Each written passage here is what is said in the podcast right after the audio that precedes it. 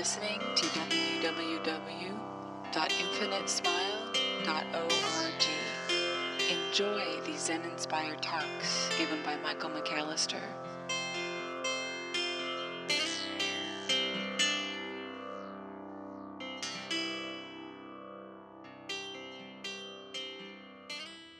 I think this was the first time I was told by some of the senior Sangha leadership to stay in the back until we come get you. So, whatever happened, I'm hoping it was positive. Uh, okay? The thumbs up, Skip. Nicely done. Nicely done, whatever it was. Okay, well. anyway, thank you. Uh, uh, thank you for coming tonight. Um, so uh, I was I was taken by uh, just a, a newscast that was looking at what happened yesterday, 100 years ago, and the uh, ending of World War One, and what um, a disaster, a disastrous correction that have felt, must have felt like to those involved, um, uh, coming on the heels of the Spanish flu that killed millions, coming on just as a precursor to World War II, which so many historians would argue is the offshoot of an incomplete, uh, incomplete World War One. Mom, can you tell me I'm not here? Time's up. Yeah. That's okay. I was rolling right there too, and then everybody else is so so. I got to check mine, make sure mine's uh, uh well if it goes off. um, but this idea, this idea that kind of came out of just seeing these uh, dr- this, this drone footage going over battlefield uh, graveyards. And the sense, I mean, I've had that sense before. I've, I've, I've traveled pretty extensively, and I remember seeing that in Southeast Asia, uh, uh, looking at these just massive graveyards that were, in this case, uh, it was, they were Dutch, Dutch soldiers. You saw, I'm sure, the bridge over the River Kwai. Um, an incredible film. And, you know, just these, just, you know, thousands and thousands of headstones. Or if you've been to Arlington National Cemetery, thousands and thousands of gravestone stones, all of them lives cut short. Um, and there's a tendency for us in those moments to eh, kind of ask the question, why? Similarly, as we, we're watching California burn right now, and it's like, are we being punished? Is there a why? Well, I would argue that we want to be really careful about seeking at that level. If we're seeking for some type of understanding and justification, what we're really looking for are things we can cling to to give us stability. And I would argue that this practice offers us an alternative to that, which is let these tragedies, let these disasters, let these gravestones, let this rhetoric that's flying around, let it inspire in each of us a greater expanse.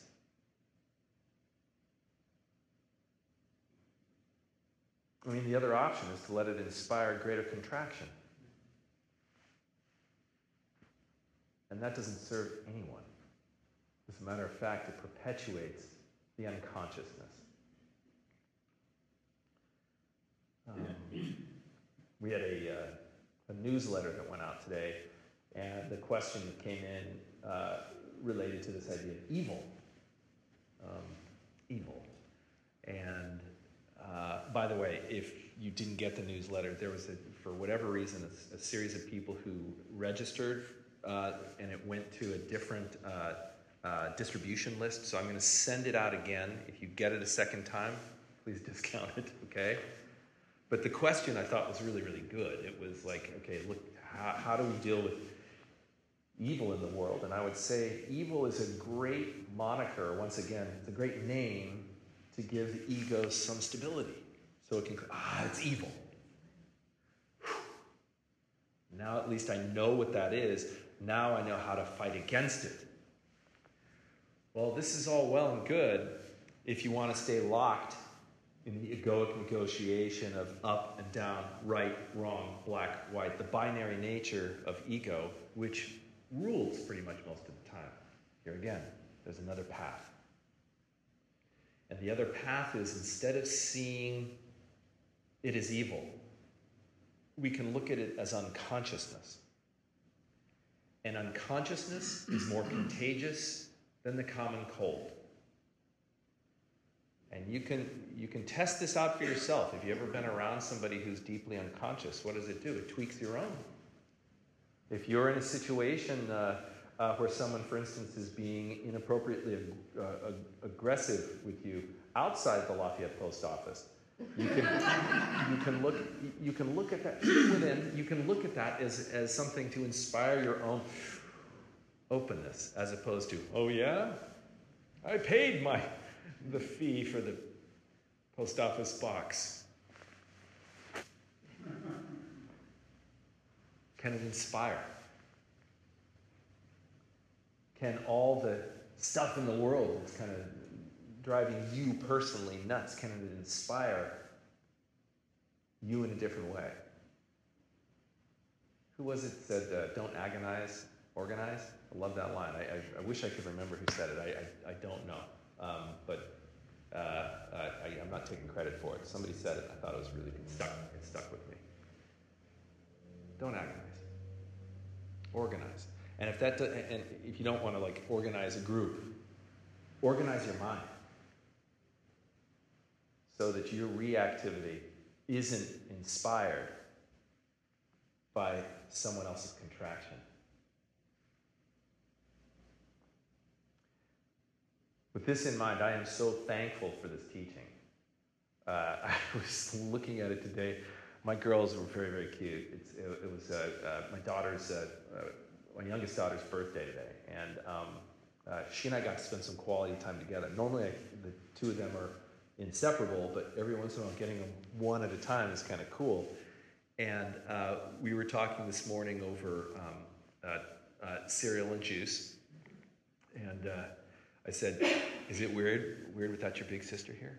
And she goes, eh, Yeah, yeah, it's a little different, but you know, you're okay to hang out with, Dad. And I'm like, Oh. And uh, I go, well, well, thank you. I appreciate appreciate that. You're pretty fun to hang out with too. I know. You know so confidence, clearly. I don't know where she got that from. Uh, but the idea the idea that we can be blind to the most important aspect of our life, which is gratitude. and, and she, she was watching this thing. I was, I had the news on for a little while, and then um, I asked her if she, if there was anything she wanted to watch. She said, yeah, not really. Which is, I don't know why she. They're not into screen time, which is kind of cool. Uh, I am more than they are. Uh, but I was kind of plugged in, and she was seeing this, this thing came on, a, an advertisement for Christmas uh, holiday sale and so forth. And she goes, Daddy, it's so weird. It's like we went from Halloween to Christmas, and everybody forgot about Thanksgiving, and that's the most important holiday. Yeah. And I'm like, Yeah, it is, sister. You're absolutely right.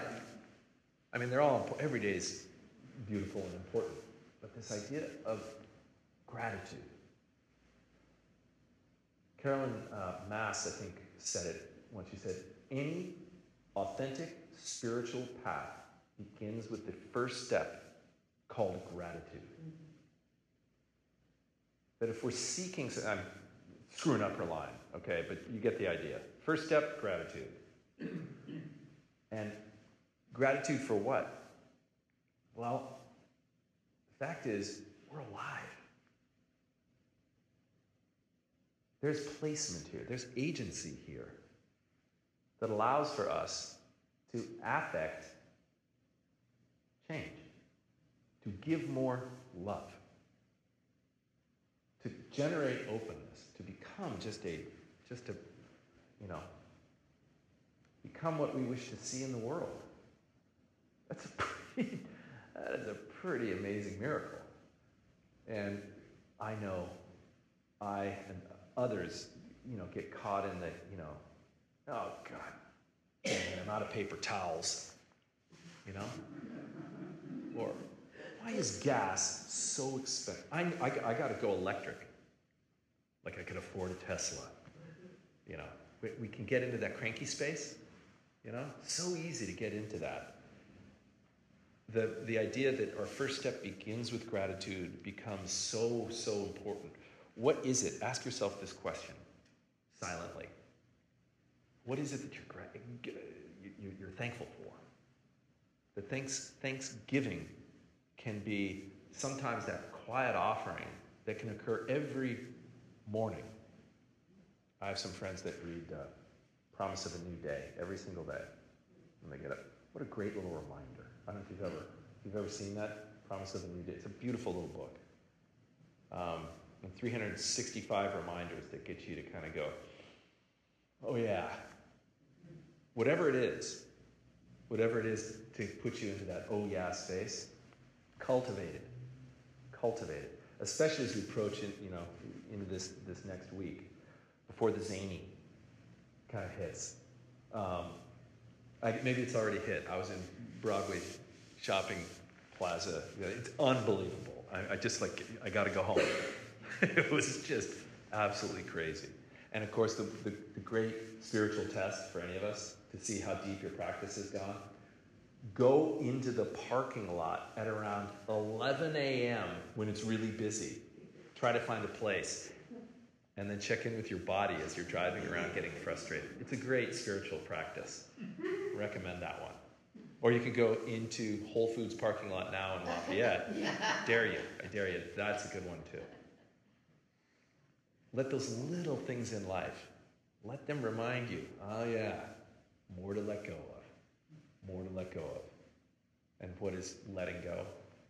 for Forgive. We forgive. And what comes from that? Gratitude. So there's this cool little equation that you can live by. Try it for a day, try it on, see how it works. But be grateful for what you have and forgive what comes at you in a way that closes your doors. Be grateful what comes at you. It gives you a chance to respond in a way from a place of release as opposed to a place of contraction. At least this is what the teaching tells us. Again, I mean, the disclaimer is never take my word for anything I say, okay? Uh, just try it. These are just helpful, helpful tidbits from the Dharma um, that were uh, thrown at me constantly uh, in my training. So we can try that in a really uh, generalized way here tonight as we sit still. As we sit still, just allow for what is to be there. Just open yourself to, if you're feeling stressed, oh man, just be right there with the stress. You know what that is. It's future mind. It's your mind carrying from the present into the future. What's the antidote? Follow that breath. Watch that stress. Watch that tension. The watcher is never tense. What happens if you're dealing with pain? A sense of loss. Maybe, maybe you're grieving over others who are feeling pain. Watch that grief. Watch it. You don't have to be caught by it. In watching the grief, what happens? You actually generate a deeper compassion for those that are suffering. In watching our stress, and we recognize that that stress takes us out of the present moment, we develop wisdom. We develop wisdom and compassion and bring it right together in front of us, behind us, through us. That's the practice. We do it again and again and again and again. And it doesn't matter what your tradition is. It doesn't matter what your spiritual orientation is. The only thing you have to be is conscious.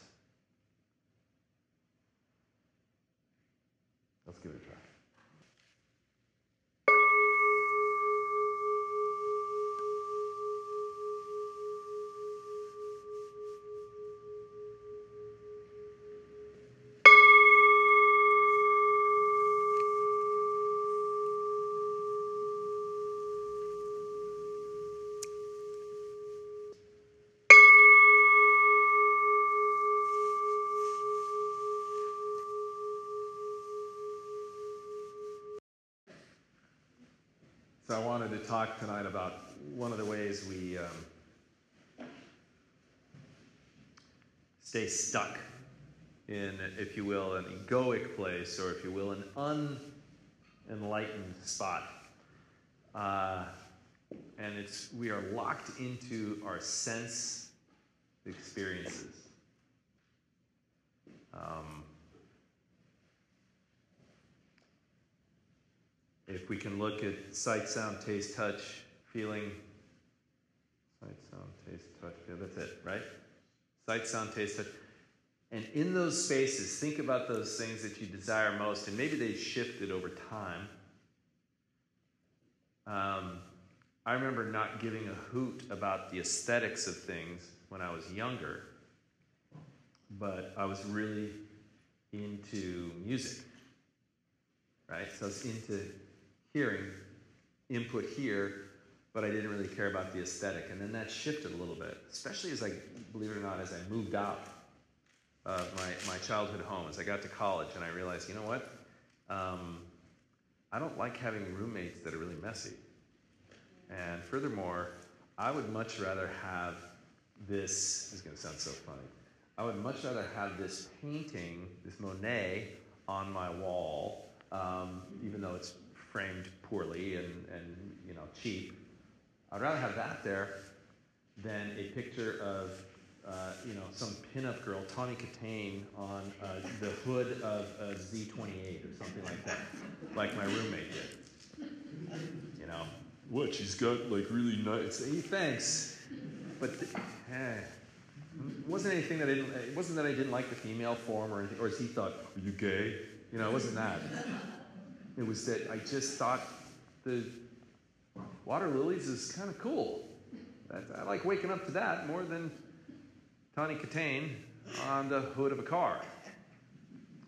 Um, I didn't have to, to live with the roommate very long, fortunately, but, but you get the idea. Suddenly things shifted. Now, I still liked music, but now there was a visual piece that kind of came into it. I'm using this as a very crude example, but if you consider, like, what do you cling to in your senses? Do you always have to, for instance, feel a certain way? Are you, do you cling to feeling good? Pleasure, physical pleasure. Are you in one of those spaces? Um, that's a real seductive one because it, it hits us at our, you know, lizard brain. We want to feel good. Freud even had the term pleasure principle that, that he kind of locked in here. And it makes a lot of sense, actually, that we want to do things that maximize physical pleasure and minimize, minimize discomfort.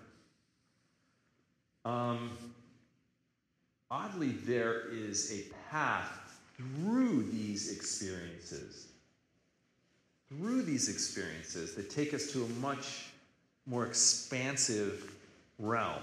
It is difficult because our day to day world reminds us of others' pain and our own.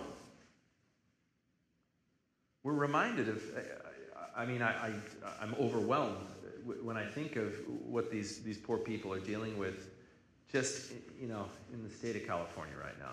This is tough stuff, and it's inspiring me. I'm kind of looking at, I've got a friend who's, uh, she started a, neat little fundraiser that I'm going to pay attention to, but is there anything else I can do in my position as a professional or personally that, that might inspire generosity in, in myself and others? The, the, you get the idea?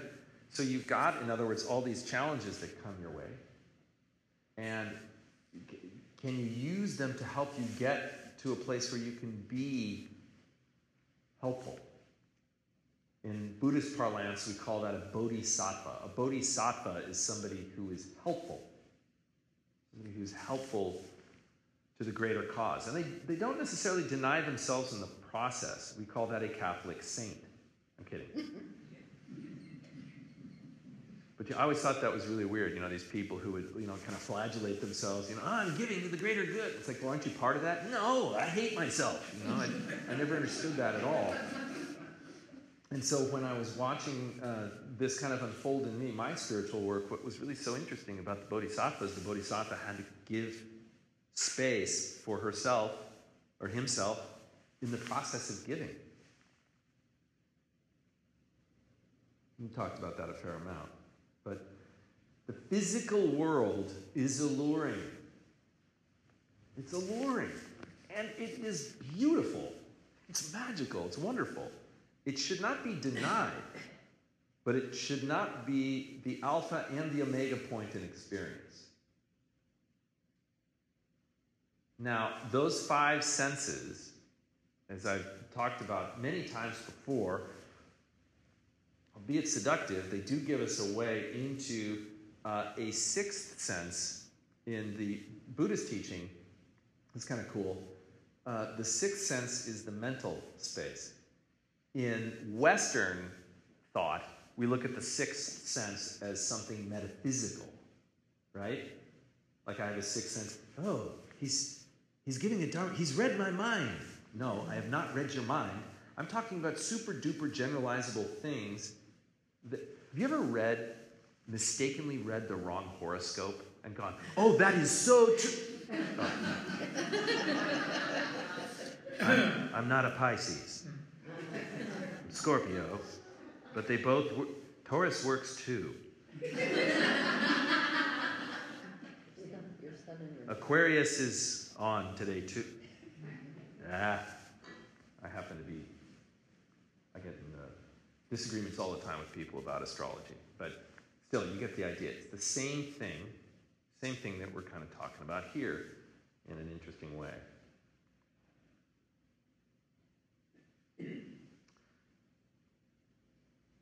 The sixth sense is a sense of what we might call, if we're at least looking in, leaning into the, the Buddhist sense of things, it's, it's the mental constructs we have about everything in the physical world. So, in this physical world, you have thoughts about what you see, what you hear, what you taste, what you touch.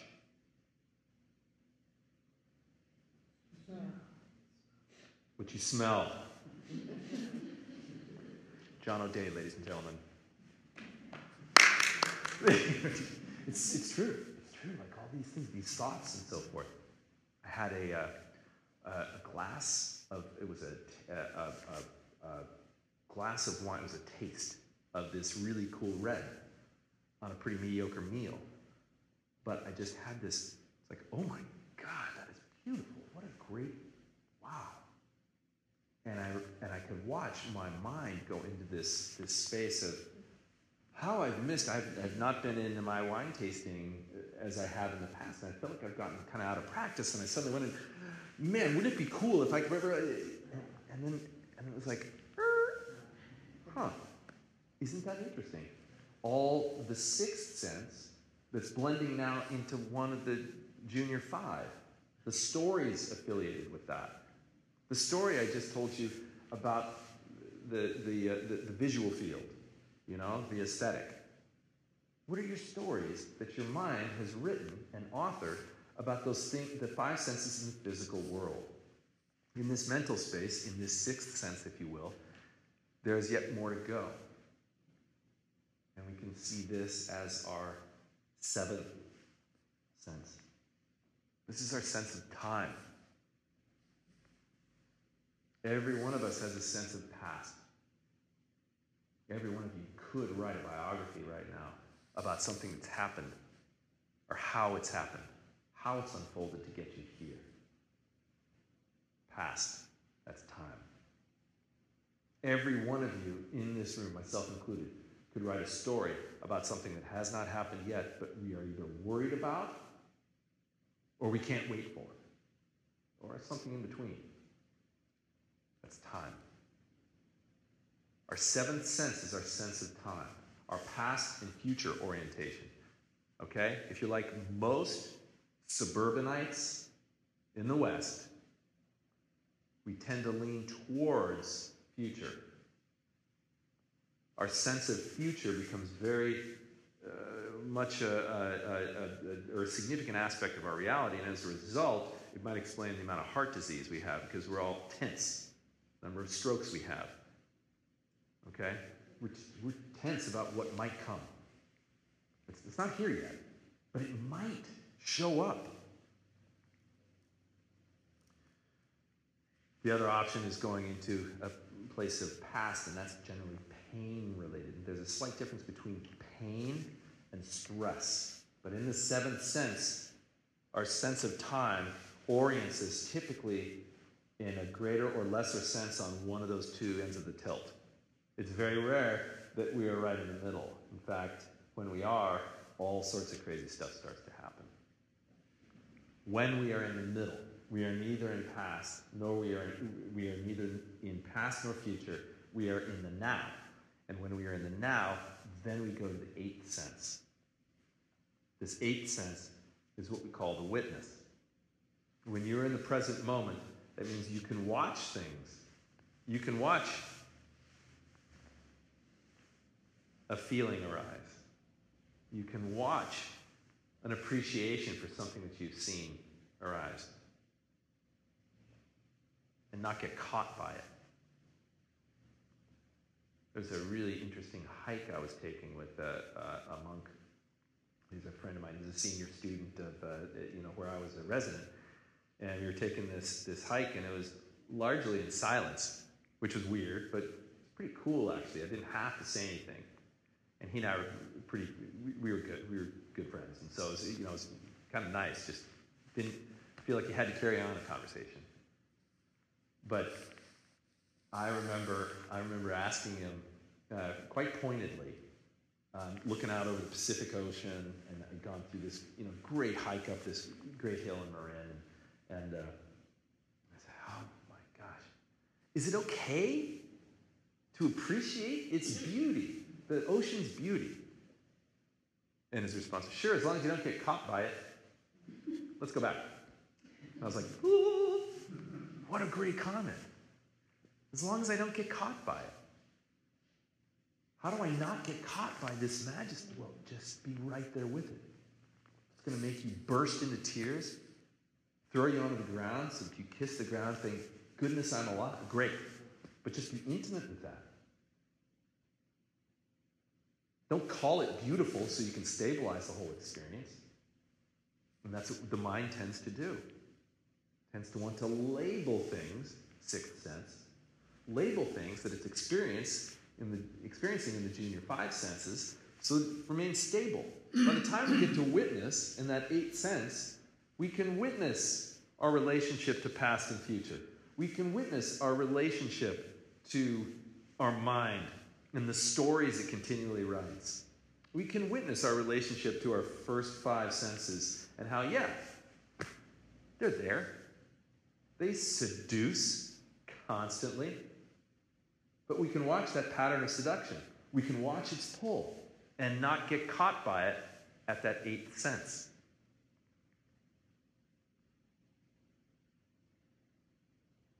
But what happens when we can witness the witness? What happens when there's a reflexive relationship we have with the witness itself?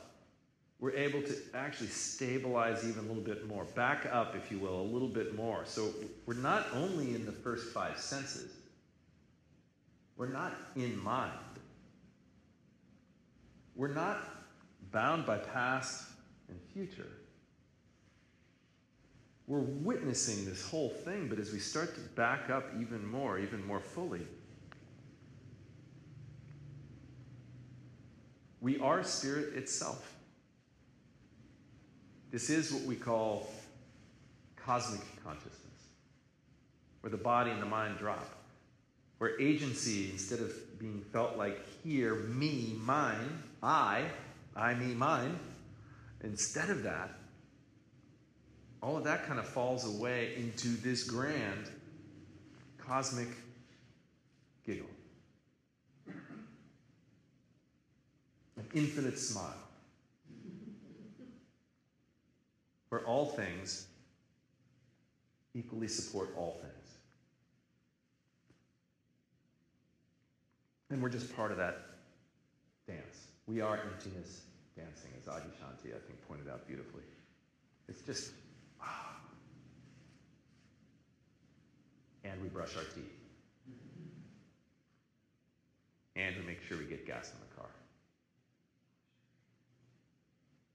And we contribute to the world as best we can, as in, in, in the most constructive ways, most generous ways possible.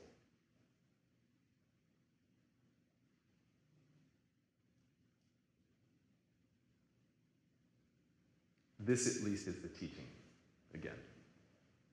All right? We can begin to gain a perspective, really interesting perspective on everything from this vantage point. Because it is at once 60,000 feet and it's on the ground at the same time. Okay? That's Buddhahood. That's Christ consciousness. That's awakening. And it's available all the time. It's not like it's I mean, I hate to say this, but I'm going to say it anyway. There's nothing really special about it, except, except that it will radically alter your life for the rest of it. You know? So I think as we enter into this space of Thanksgiving, as the holidays start to start to approach, use this model you know, let those five earthly senses, let, let them be there. Just, just develop a relationship with them where you can see how your mind, or your ego, if you want to call it that, your sixth sense, kind of creates stories about all those things. And how the ego also relates to past and future, and how it ties those stories about past and future into what's going on in the senses. But then, the gift is you can begin to watch this entire charade play out on the stage of mind. You're in the audience. You're just watching this, this stage play, and it's like you can pinch your, yourself. Oh, yeah, this is what's real. The, I'm in the audience of all. What's going on right now is really entertaining, but I don't have to be bound by it. It's an option. It's a choice at that point to continue watching the play, which is kind of fun, or imbuing the play with ultimate meaning, which gets to be kind of disastrous. It's like we're living in a house of cards at that point. Instead, you can do kind of both.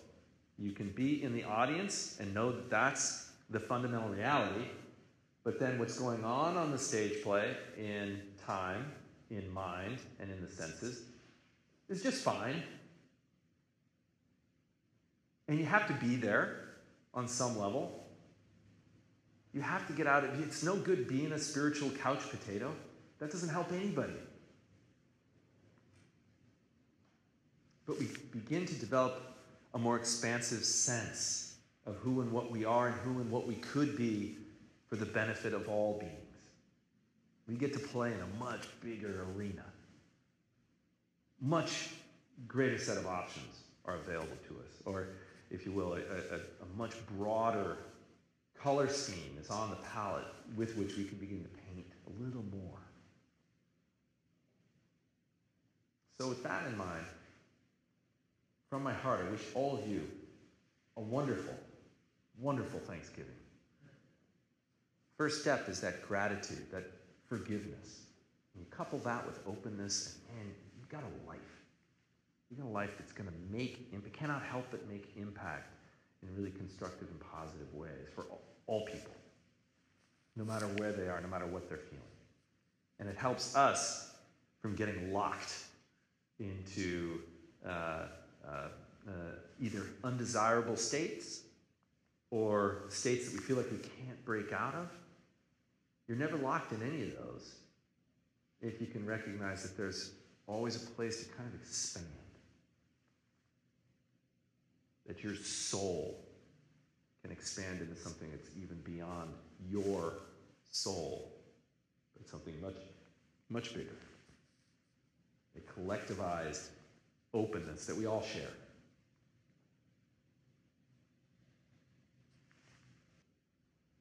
I've got a question.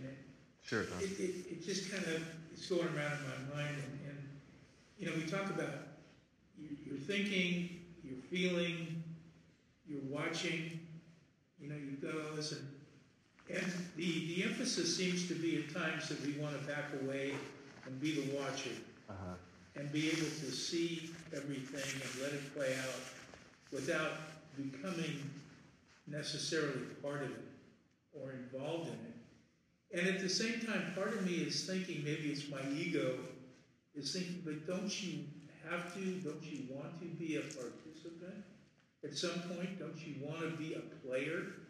I mean, do you constantly want to be in the audience or do you want to be on the stage at some point? Sometimes? So, being in the audience, the cool thing about this, that, and I think there's a real natural kind of miss that, that we can that we can uh, we can overlook. One really important piece of this is the witness is not outside of the experience. The witness is just watching as the participation is going on. And one of the best ways, Thich Nhat Hanh, I remember, talked about this. One of the best ways to kind of uh, uh, observe that is to observe the artistry and the wholeness of washing dishes. This feeling of soap, the feeling of, of you know, getting that squeak on a dish. Yeah, and there, that is satisfying. I don't care who you are, it's satisfying, you know. And then either you put it in your your dishwasher, or if your dishwasher is like mine, I have to clean it entirely and then put it in my dishwasher and hope that the water's hot eventually, you know.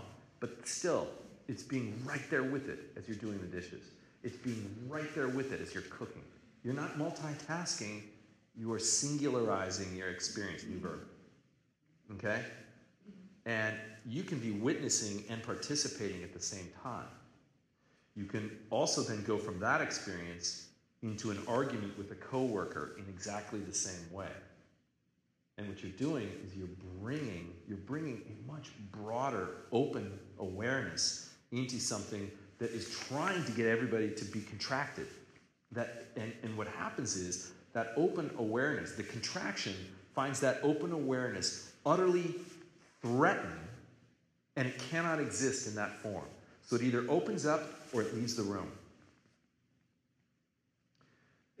So this is really practical. It's really useful. It's not, oh, I'm just a witness. Everything's fine. No, everything is perfect as it is. That doesn't mean it's all fine. It's perfect because it's all part of the great cosmic throb. However, there are things that really could use our conscious participation, right? So it's not like we go away when we begin to witness things. It's actually we go deeply in. We become connected, so connected to what's going on, but we're not attached. Does that kind of make sense? Mhm. It's a really good question, and so commonly, you know, bastardized and mis- Maybe you can misinterpreted. clarify, because I was doing that real back away and everything's okay, and it's not that, it's, it's getting into it and yet at the same time seeing everything clearly. It's getting into it. You are at a place of clarity, and you're at a place of integrated, free functioning consciousness in the middle of it, which means you are the eye in that hurricane. You're right in that eye. But you're still in the hurricane of life. You're just right. Uh, if you look at the wheels, the wheel of samsara, you see those artistic representations. We talked about this before. The witness, the witnessing awareness of the bodhisattvas that are on the outside of the wheel. They are still right there with the wheel, but they're just not being whipped around by it. But they're still right with it. Life happens, shit happens, but we're right there with it. We're not, you know, looking somewhere else. Yeah. Great question. Good one.